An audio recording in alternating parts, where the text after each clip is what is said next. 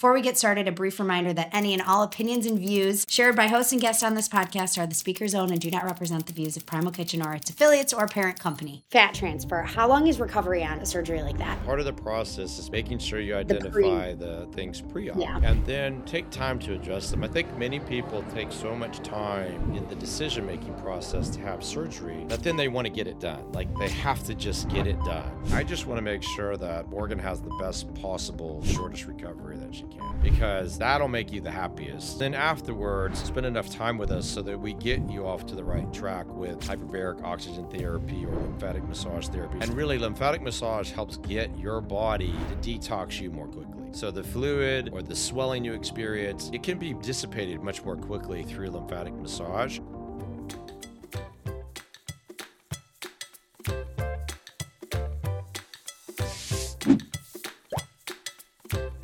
Hello, everyone. I'm Morgan, co founder of Primal Kitchen and host of the Primal Kitchen podcast. Today, I'm excited to welcome Dr. Robert Whitfield, a board certified plastic surgeon who specializes in breast implant removal and helping women restore their health after breast implant illness.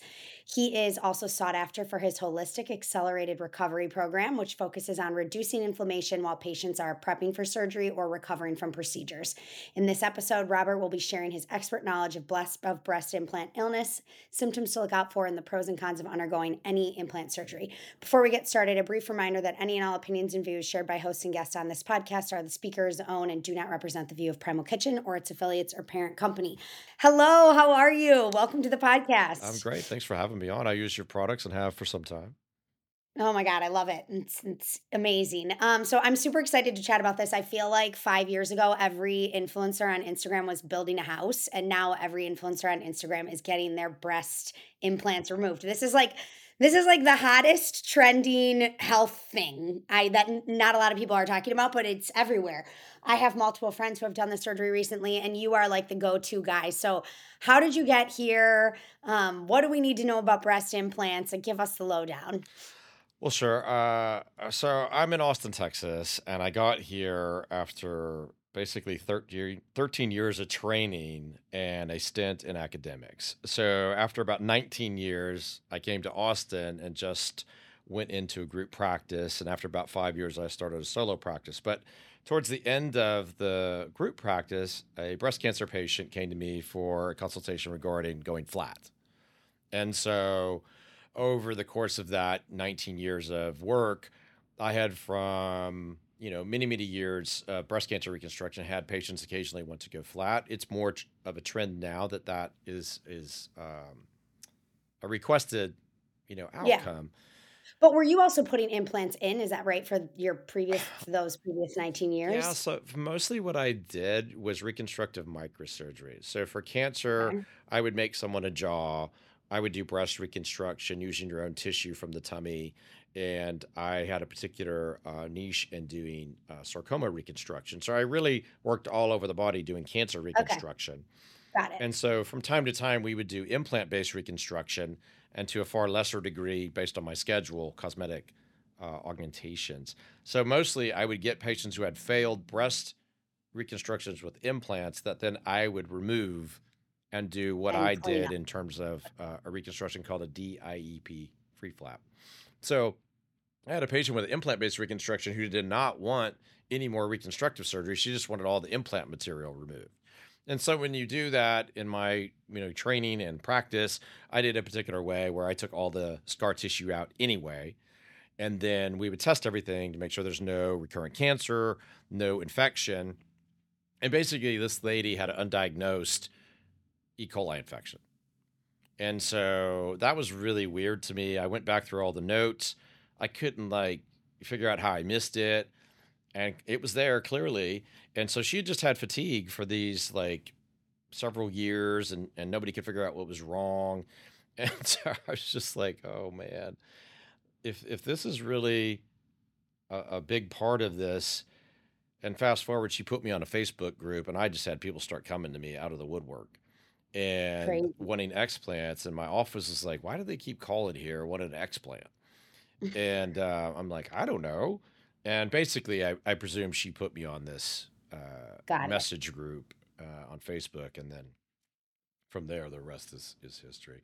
the the the thing that I was concerned about, and when I started seeing patients, they would come to me, and they had a lot of complaints that I think, and I'll, I'll for your audience, I'll say, it's confusing for providers who are taking care of patients when they have lots of different complaints all over the body because it doesn't Right. make a lot of sense. The the doctors and we're trained to recognize patterns and then come up with a, a treatment plan based on what we think the potential problem is.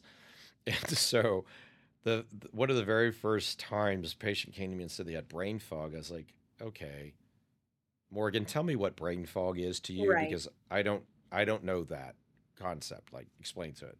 And basically you would say, Hey, Rob, it's Dr. Rob, it's I forget where my keys are sometimes, or I can't remember my kids' names, or I left the groceries in the car. All things we've probably done, but it's happening all the time at a very, very early age.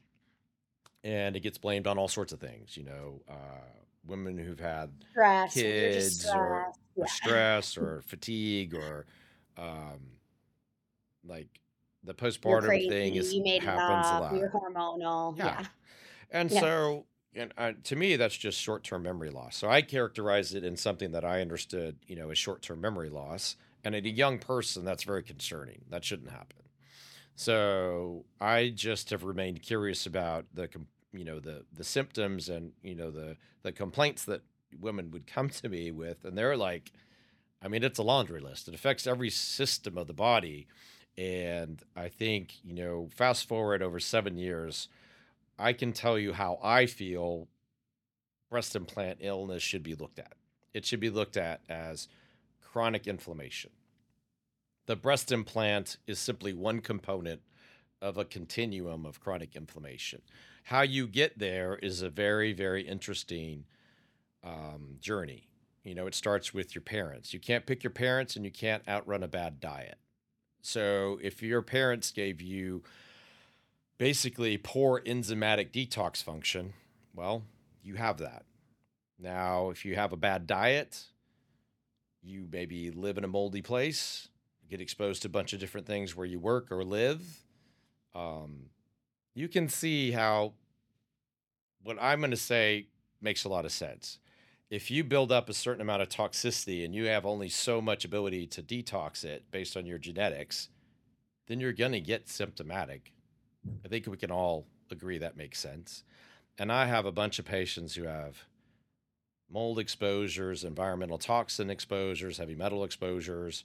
Um, they have difficulty with gluten, like I do. I, I can't have gluten. I'm not celiac, but I, I don't do well with gluten. They may have a bunch of foods that trigger them. They may have parasitic overgrowth in their gut or candida overgrowth in their gut or H. pylori or whatever. I mean, there's just a litany of problems. Yeah. So I think, you know, the world is not getting to be an easier place to live in. All the time it's getting harder. So it's it's no wonder that people have more trouble. And uh, these kind of chronic inflammatory symptoms are not just breast implant associated. You can have a hip implant, a knee implant, a dental implant, cardiac implant. I mean, nobody's immune to that. Hmm And that's how I So think of it. yeah, and so in this E. coli case, like, is the implant in, in itself like in carrying the E. coli? Then, like, you remove the implant and the E. coli infection goes away. Right. So it's a great question. So like they're like everybody wants to know how that got there. Right. So did it happen at the time of insertion? Like if I'm the surgeon, did I put it in there with the implant? You know, somehow was it contaminated? Or somehow did the staff give me something that had, you know, the material on there and then I put it inside? So those are two out of the three ways you can have that happen. The third is by hematogenous spread. And so for the audience, like anytime you have a cold, anytime you have a urinary tract infection, anytime you have a uh, you know, basically they call it translocation, but when your bacteria leak from your gut into your your bloodstream, then you can contaminate any device because the device so it has no blood supply. It's just a device. It's it's not alive. So whether it's a hip implant, knee implant, you know, a heart valve implant, all that stuff can get infected. So it's no wonder that people get biofilms, which is what I'm talking about, on devices. And these have been around for a long period of time. Biofilms were created by bacteria that don't want to be killed by your immune system. So they secrete this goo, if you will. It's like a sugary goo So your immune system can't get rid of them. And the bacterium that's most commonly found on implants and the breast implant uh, that I see is Cutibacterium acnes, which is on our chest, face, neck, and shoulders. Interesting. Okay. So you're saying this these breast implants can be like a component of this overall inflammation that certain people may be more or less susceptible to based on their own genetics. What percent of people with breast implants do you think are suffering and maybe don't know or I don't know, like how pervasive do you think the problem is? Like do people notice a discernible difference in their health when the implants are removed and like do you think it's a situation where almost like nobody should be putting in breast implants? Uh, so I can give you the genetic profile that has the most trouble. Mm, yeah, Um, like MTHFR mutation, I'm guessing. yeah, if you have poor ability to metabolize vitamin D, poor ability to methylate, which is part of the MTHFR, uh, it's one of the five genes. If you have an Mhm. inability or limited ability to handle environmental toxins, heavy metals, chemicals you may get exposed to, that's your in your liver, your how you manage your glutathione. And then the final one's your antioxidant pathway, which is things like vitamin C. So if you have trouble with your antioxidant pathways, those are the four main ways that I see people have difficulty with detox. Interesting. So if you have three of those that are low functioning, or if you have all four that function low, then you're a setup to have problems with inflammation.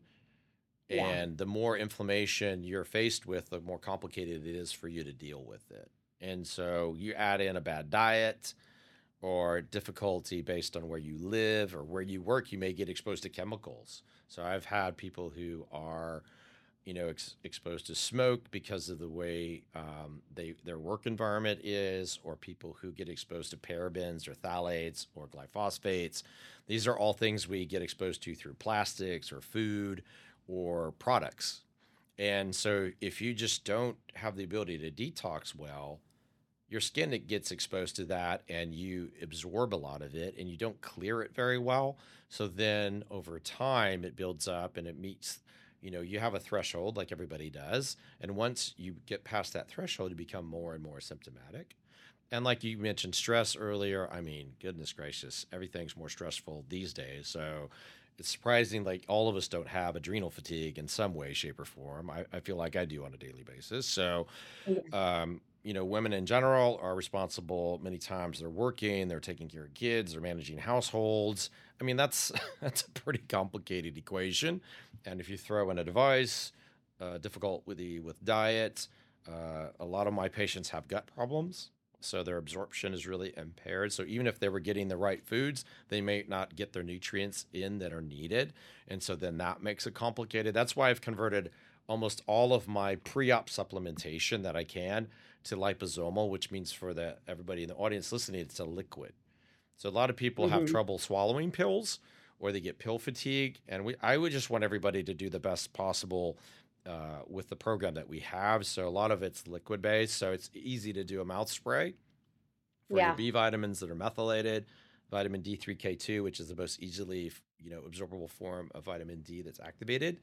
And then you know we have our glutathione that's the same. It's a it's a mouth spray, and of course, you know I got to have a, a liquid vitamin C because that's a great antioxidant. Yeah. And that's part of your holistic accelerated recovery program? Yeah, that's the supplementation, and we just based all of the all of our package is based on supporting those genetic pathways that you need to level up as much as possible. So if somebody has three of those four that don't work well and they have one that works well, well, you want to make that one that works well work even better while the others are getting leveled up as much as you can. Now, if all four don't work well, you got to support all four and get your gut working better. So all of our program is not to react to a situation, but it's to be proactive to get you in the best possible position to lower inflammation. That's how you get the best Yeah. recovery process. Yeah. And what what percent of your practice is breast implant removal? From the surgical side, it's basically 100%. 100%. Yeah. I mean, do you just are you just seeing such an increase in people who are wanting their implants out? Like, To me, it will the become the years? most uh, performed plastic surgery procedure probably over the next five years. Interesting. Because now there's a lot That's more awareness. There's a lot Yeah. less confusion about it. Hopefully, we've contributed to provide clarity to that through my show, Breast Implant Illness Expert, and then being on other shows like yours to share, you know, our experience. I've done, like I said, over six, uh, it's about 1,600 explants over like seven years and well over 3,000 consults for it. So I see 40 or 50 people a week. Yeah, crazy. Um, what else is part of the it's like you do you guys call it the HARP program, this accelerated recovery program? Is there stuff you do post surgery that's like unique? Right. So we talked a little bit about supplementation, but all of that's based on preoperative testing. And, you know, when I was trained, Yeah, I was going to ask that. You do do do you do genetic testing before you do all of your surgeries? right, it's funny how Oh, I was trained and I had excellent teachers, but back when I'm old now, I'm 54. So when I was trained, like you looked at a complete blood count, your electrolytes, a echocardiogram, or I'm sorry, an EKG of your heart, and basically a chest x-ray. And they're like, you're good to go, Morgan. You can have surgery. Everything's fine. right. But if you're in your 30s, I mean, if all that's not fine, you got a problem. And Yeah. the the things we do now are more based on functional genomics. So I want to know how your detox works, how you should be eating, um, and that's a saliva test. It really gives about a hundred page report. We use the DNA company out of Toronto. It's it's been great in terms of formulating what we use for inflammation lowering support. Um, then we look at a total tox test, and that's a urine test. And you want to see like has there been a big mold exposure? So it looks at all the various mycotoxins from molds, uh, in particular something like ochratoxin from black mold. And then, of course, it's looking at heavy metals. Um, I discussed on the Skinny Confidential podcast like how many heavy metals can be in someone's uh, tox test, and then when you're when you're looking at um, think of like environmental exposure. It gets a little in the weeds here because not everybody's very familiar with some of the things I'm going to talk about. Glyphosates is a desiccant and herbicide that's used on crops all the time. Yeah. So when you get a, a tox report that has glyphosate, like my first tox report had glyphosate in. it. I grew up not eating great foods. And now, you know, my wife's great. She makes sure like we have all organic stuff and it's all grass fed, no hormones. Well, I grew up as a kid that that really wasn't a thing. Yeah. So that's one way to get glyphosates. Phthalates are plastics in plastics. So like a water bottle, they make the bottle firmer and that stuff gets into the water and you drink it and you absorb it. And that's how you get phthalate exposures. It's also in receipt paper, the thermal paper on Yeah. receipts. So it's a very common way to get phthalate exposures.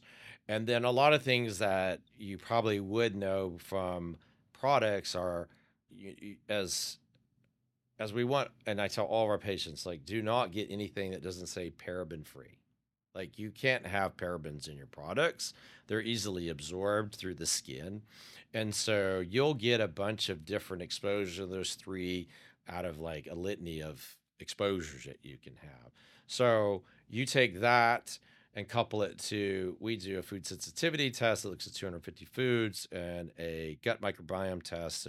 We just are trying to figure out what triggers you and then how how many you know things are imbalanced in your gut.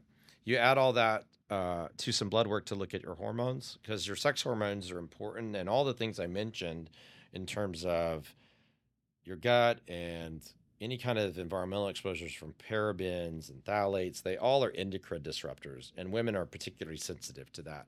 So your hormones can be, on a whole, I, I think I see just a ton of hormone imbalance, thyroid hormone imbalance, estrogen, progesterone, testosterone. Um, in particular, you know, I, I get a lot of people with really suppressed libido. So think of that. Like if your vitamin D metabolism is poor, if your methylation pathways don't work well, if your inability to, you know, handle antioxidants, like all the things that would be normal for sexual health, and you have suppressed testosterone, like it's a wonder why people have poor libidos who have breast implant illness. Like all of it is just really complicated when you put it all together and look at it. So we get all that testing done through um, it's all functional like saliva blood urine stool we get all that takes several weeks to months to get all of it back we put you on the inflammation uh, lowering support bundle and then if the tox test comes back poor we're going to put you through phase one detox, and we have a partnership with Cellcore. So we use their products, and I have a practitioner who just focuses on that in my practice. Because of the way it's working, um, we take a time period of you know four to six months to get people prepped, usually for surgery before we do their explant. We have a series of medications we use the night before just to calm down the nervous system, decrease nausea, decrease inflammation. And then in the operating room, once I do an explant, we're taking everything out as undisturbed as possible because there are a certain number of breast implant associated cancers, as well as like my patient had an infection. So I don't really want any of those things getting into the Right. pocket. Got it. And then we have a medication that's widely used called called Exparel, and we numb all the areas up as as much as possible so that when you're waking up, you don't really feel anything sharp or stinging. Lasts about a week. Uh, and I don't use drains. We've we've worked out how not to use drains. Um, Oh, that's especially when. I do fat transfers, we just connect the pocket with the spaces where I've done some of the fat removal. So it just drains internally. And then um, the next day, folks come to my office. I have a hyperbaric chamber in my office, and we have a lymphatic masseuse and lymphatic massage device. So we're trying to get all of that done while most people are here about a week.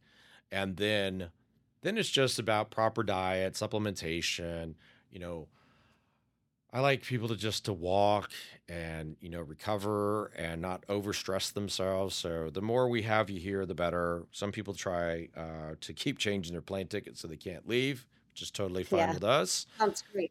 Sign me up. This is like mommy camp or something. Right? Yeah. So we're gonna build a nice retreat for everybody. I just gotta get that done. Um, and then sounds people fun. head home. We see them at it's usually a month virtually in three months, six months, nine months, 12 months. And if I can get you at three or six months to come back in person based on logistics, that's good for me, especially if I've done a fat transfer. Um, the Got it. detox can resume remotely based on your previous testing. So it's a lot going on in a, in a year, basically. Yeah, that's crazy. And are you doing any of that like functional medicine testing and treatment with people who don't have implants? Like if you were going to do a fat transfer, which I want to talk about next, but if you were going to do that, would you put them through the same program? I would. Yeah. What about people who just don't have anything? They don't need anything with their boobs and they just want to like feel better. I mean, all this program you're doing sounds great. Like, do I need to have a boob issue to do all that or no? So right now we take care of our clients because I don't Okay. have um, I have over 9,000 active clients. So the Yeah. Crazy. it would be ideal to Too much. expand it, but currently we don't offer it outside of our patients and their caregivers. Got it. Okay. Talk to me about fat transfer. Sure, fat's the original filler. It's been around for over 100 years, and I'll explain it this way. Everybody wants like volume, and if you're just looking for a cup size, it's very easy to do a fat transfer. But normally, you know, people who want breast augmentation don't have enough tissue, and that's obviously why they're looking for breast augmentation. So I think it's more about, you know, weighing risks and benefits and understanding who is potentially set up for problems. So I do a lot of holistic transformations with fat. So I'll take fat from inner outer thighs, abdomen, love handle area, and I'll transfer that to the breast. I don't do BBLs anymore, which is the same transfer to the butt. Um, I Oh, focus on the Okay. breast and we do a bunch of those awake in the office. But if you're a low BMI patient and you need all those areas treated, or if you just want to max out, you know, the removal process at one time, then we do those in the operating room under general. And We're running the same type of program. Fat works extremely well. You just want to make sure you understand someone's genetic profile, their toxicity, make sure they're on the proper diet for themselves, not eating foods that are going to trigger them or upset them. I don't operate on people that get bloated and swollen or are constipated. So I want to Mm. make sure those things are taken care of because I'm not going to make those better. I'm going to make them worse Yeah. with surgery. So Yeah. Interesting. everybody can All right. have it. So, It's just got to get through a process. so you would say fat transfer is good for like if you're trying to go up a cup size or maybe if you've like nursed three babies or like stuff like that. Like Oh, for sure. candidate? Yeah. I, I've I've done a lot of transfers and you know, ideally I call it the holistic mommy makeover where you're just taking all that fat and instead of using an implant, you just use your own fat with or without a lift. Yeah.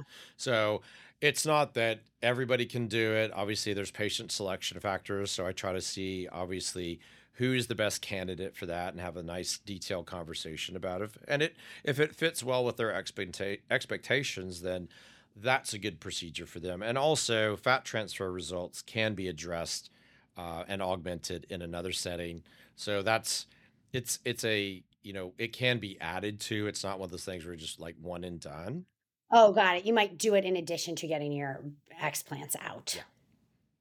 I see. And if you're just doing it on its own, you can go back and get more fat added later. Typically, as we age, we gain fat, we don't lose it. Yeah. So, question for you. Um, why are you not doing the Brazilian butt lifts anymore? Because I have too many explants to do. Got it. Okay. So you're staying focused. I like it. And then you mentioned fat's the original filler. Are people using fat like in f- instead of filler in their face or anywhere else, or is it just being used? You can, like- but the thing you should always worry about, Morgan, in your face is everything will heal. So you have to be very judicious and conservative with how much you're using. Because once I said, once again, you're going to age and typically gain weight over time. You're not going to lose it. yeah. So if you look at results over time with fat and it, it's been put in a face, the people will get heavier looking. Oh, interesting. Because it kind of like the fat grows. Yeah, it'll hypertrophy. Yeah. Okay. Is it true that when you do like liposuction and whatnot, like they always say like the fat grows back elsewhere? Is this true? Yeah, I, I don't, I get asked that a lot. I, I guess for me, you know, I, the easiest analogy I will say is eh, when you take fat out of one place, you know, if it doesn't look like fat was taken out of there, then that means over time that person ate themselves out of a result. But typically, it's the thing that I said before like you're gaining weight over time. So if you had some areas treated and others not, those areas can gain weight. So the, does that make sense? They look disproportionate. Got it. But what if you just take the fat out and you don't put it anywhere else? Like, does it, it doesn't just, you know I I, think mean? as Like, a contouring rule I try to follow is like say when I do this, I'll explain how I do it. I borrow from the Okay. inner thigh, the outer thigh, the love handle area, and the abdomen. And then we usually add skin tightening to anybody like 30 plus who's had kids because our skin doesn't get tighter over time, it gets looser. yeah. What's skin tightening? So I use uh, BodyTite, which is a bipolar radio frequency device. It goes through the same little spot that I use to take the fat out. I do it at the same Okay. time. It helps shrink down and tighten the skin over where you remove the fat. Interesting. Okay. I have had three C sections. So I have like this just very, and I, I don't have like a high BMI. I don't know. You can really see me here, but like I don't have like, but I do have like a little, I didn't have it as much after my first, but I'm noticing like after three, like the skin is just stretched out where my incision Right. was and it drives me nuts. Like, what am I supposed to do about this? So BodyTite can help that. You can also, if it's indented, you can do a little bit of fat grafting.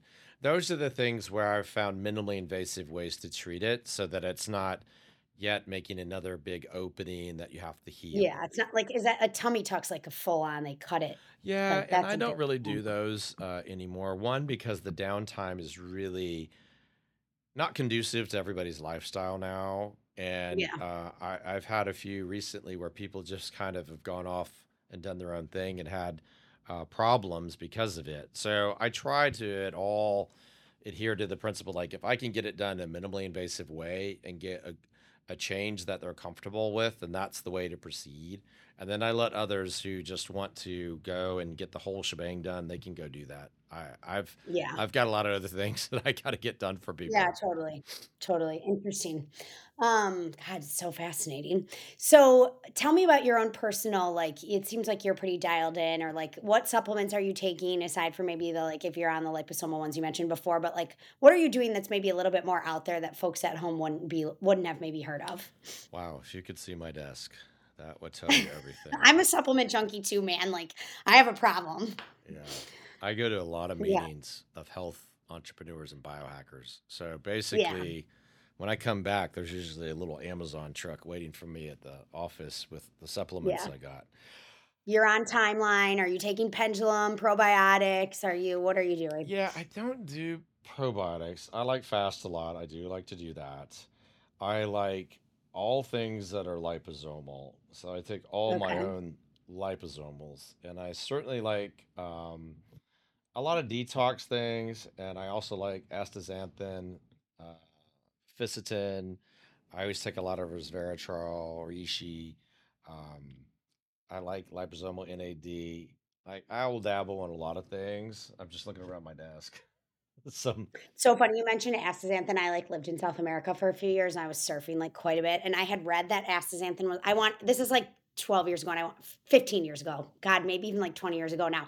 I wanted to launch it like a healthy sunscreen, but I was taking Badger sunscreen and it was like so white and zinky. They this was like, you know, non-nanoparticle zinc right. oxide, right? And I was squeezing my astaxanthin, putting a pin in them and squeezing the pink into my Badger white sunscreen and creating my own because astaxanthin has some like skin protection for SPF doing it. Yeah, but big Yeah, anti-ax. there's all sorts of really great. I, I probably do too many sometimes, if that's possible, Yeah. Because... What about diet? What are you doing diet wise? oh gosh, Like, what does a day in the life look like? yeah, I'm trying to do basically a Mediterranean diet. Um, I like a lot of fruits. Um, I do do a lot of protein.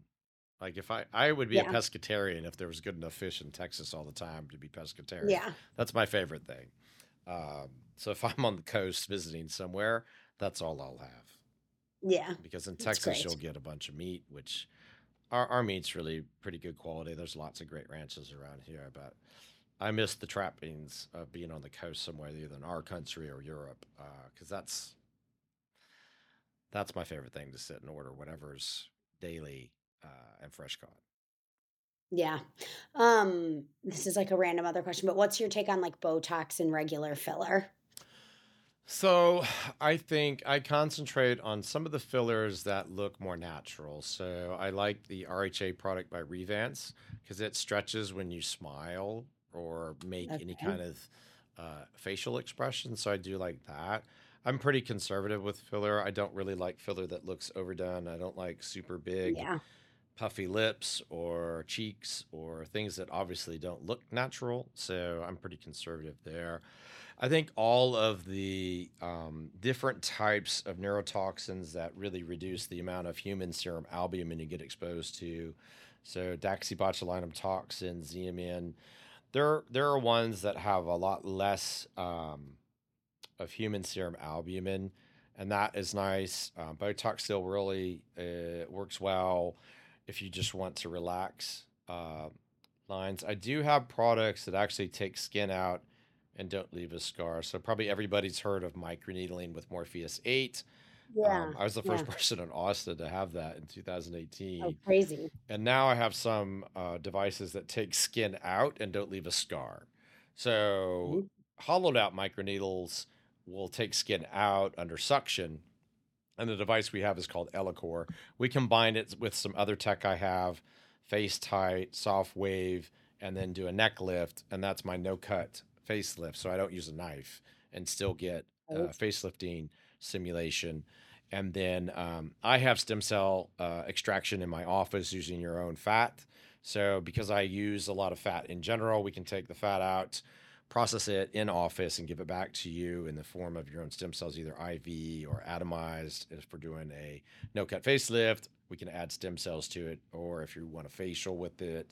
Um, the the kind of best and you know holy grail if you will is using your own stem cells because it has your own genetic material um, so it's not a non-autologous like uh, exosomes which we have as well so we have each of those options to give you know more enhanced wound healing and i think you know knowing someone's genetics and offering them to be able to use their own um, stem cells modify their diet, get them on the right supplements. I mean, you'll see people change pretty dramatically.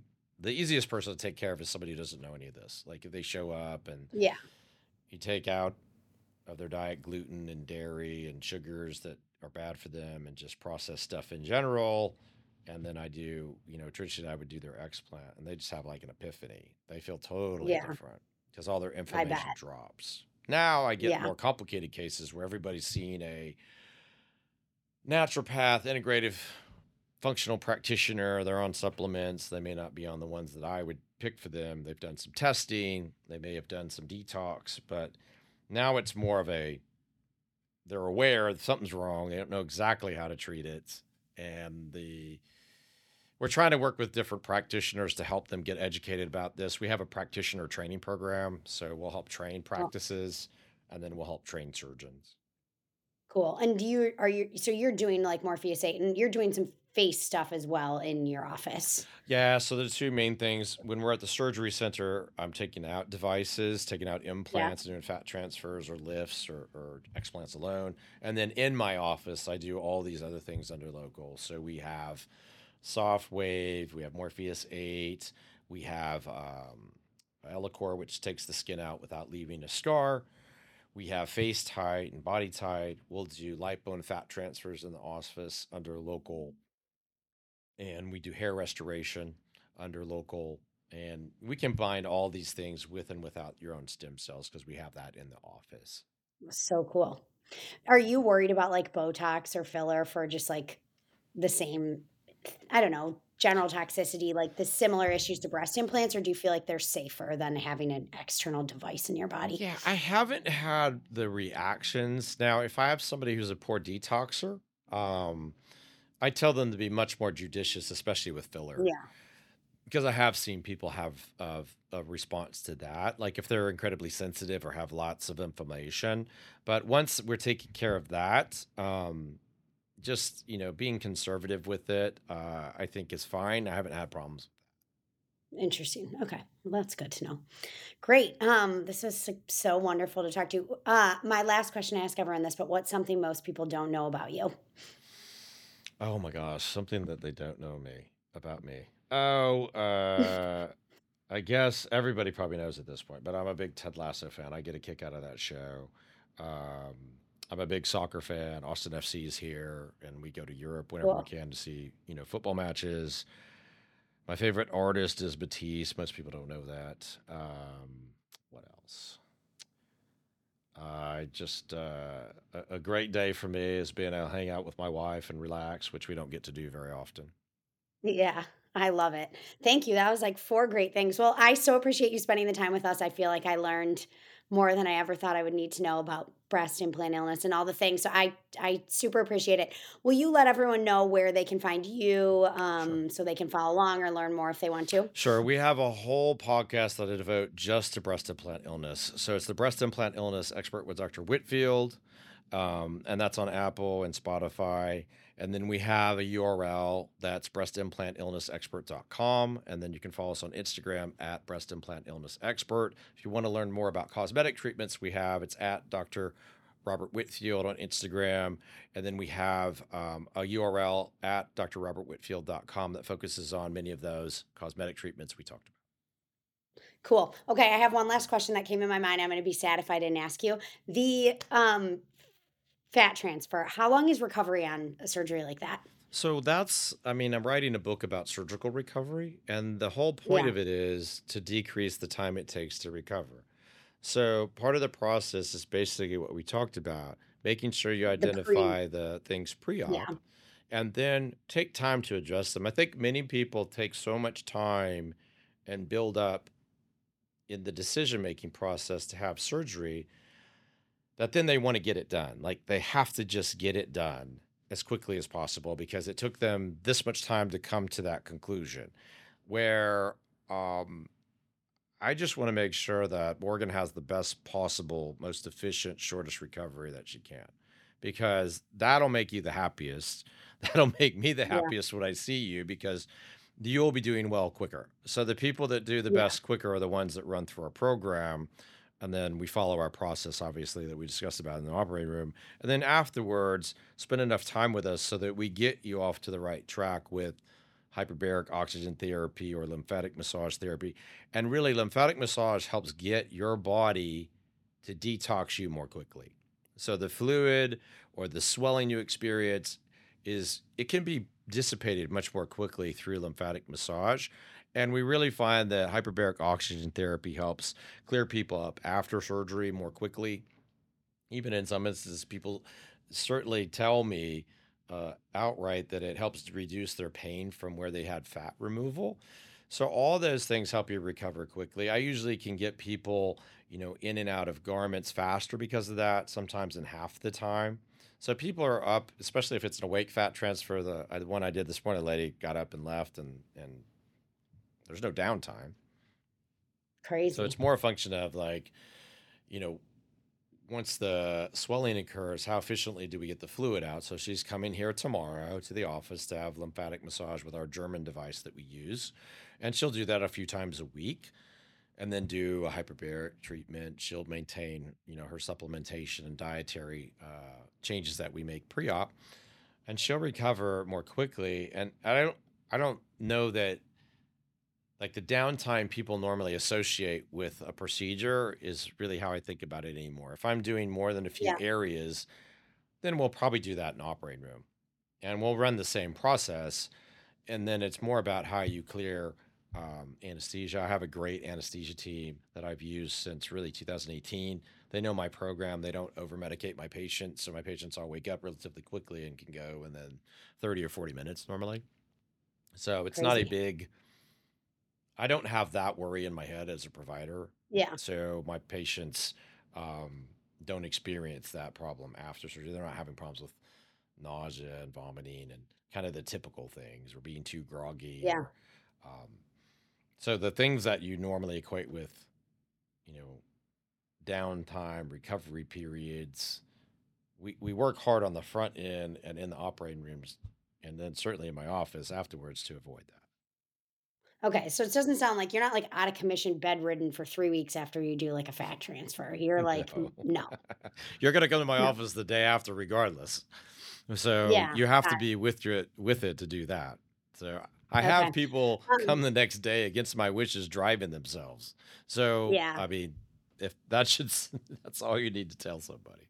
Yeah. No, that's crazy because that's quite different than getting implants. Like I remember when my mom got her implants, she was like out of commission for months. I mean, this was, it was a while. Like, No, yeah. it's nothing like that. I mean, it's more, Okay. you know, i- i- i- anytime you do a fat transfer, you take fat from one place, so that causes inflammation at the site, yeah, and then you transfer it to the the space beneath the skin. So it's important. Let's talk about that for a minute. Like we do not put fat in the breast. That just makes cysts and problems on your mammograms. You put Oh, fat beneath, fat beneath the skin because that's where the fatty layer is in everybody, everywhere, all over the body. So that's where the fat belongs.